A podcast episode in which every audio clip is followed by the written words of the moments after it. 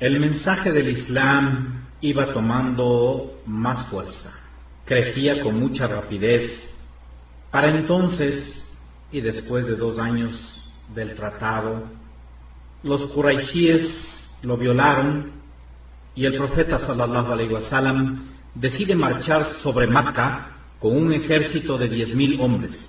Es la primera vez en la historia de la humanidad que una ciudad entera es tomada sin derramar una sola gota de sangre. La entrada del profeta a la ciudad fue sobre su camello, con la cabeza hacia abajo, en señal de humildad, magnánimo ante la victoria.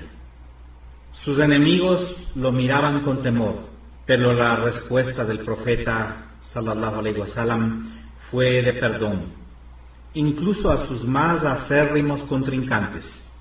El profeta Mohammed, paz de Alá sobre él, proclamó una amnistía general. Este era un día de victoria para el Islam y el capítulo final de la vida del profeta que estaba por empezar.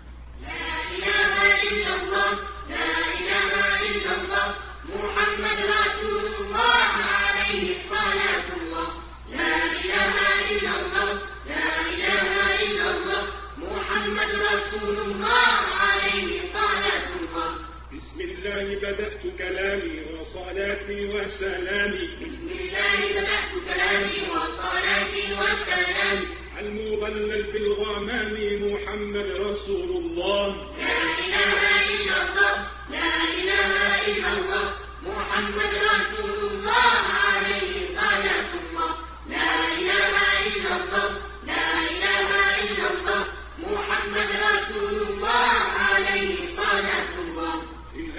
أسأت فاحملوني أو أخطأت فاعذروني. إن أسأت فاحملوني أو أخطأت فاعذروني. يفنى ما في هذا الكون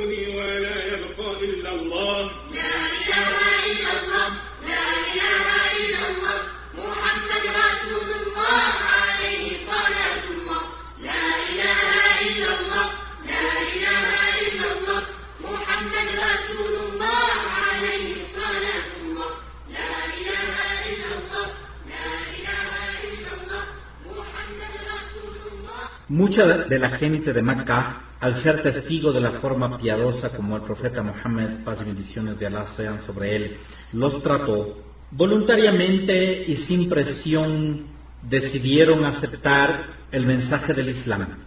Inmediatamente después, Muhammad sallallahu alaihi wasallam se dirigió hacia la sagrada Kaaba, donde fueron destruidos 360 ídolos y falsos dioses que las tribus árabes habían adorado por mucho tiempo.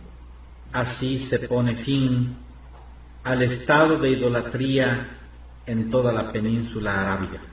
La sagrada Kaaba, erigida por Adán en el inicio de los tiempos y reconstruida por Ibrahim, Abraham, la paz sea con ellos, con su primogénito Ismael salam, fue totalmente purificada para ahora ser el templo de adoración de la absoluta unicidad de Allah.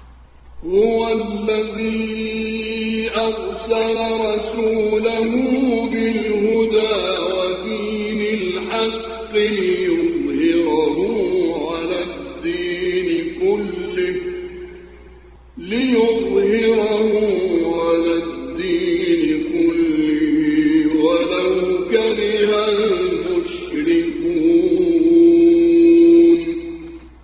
Él es quien ha enviado a su mensajero con la guía y la verdadera práctica de adoración para hacerla prevalecer sobre todas las demás, por mucho que les pese a los asociadores.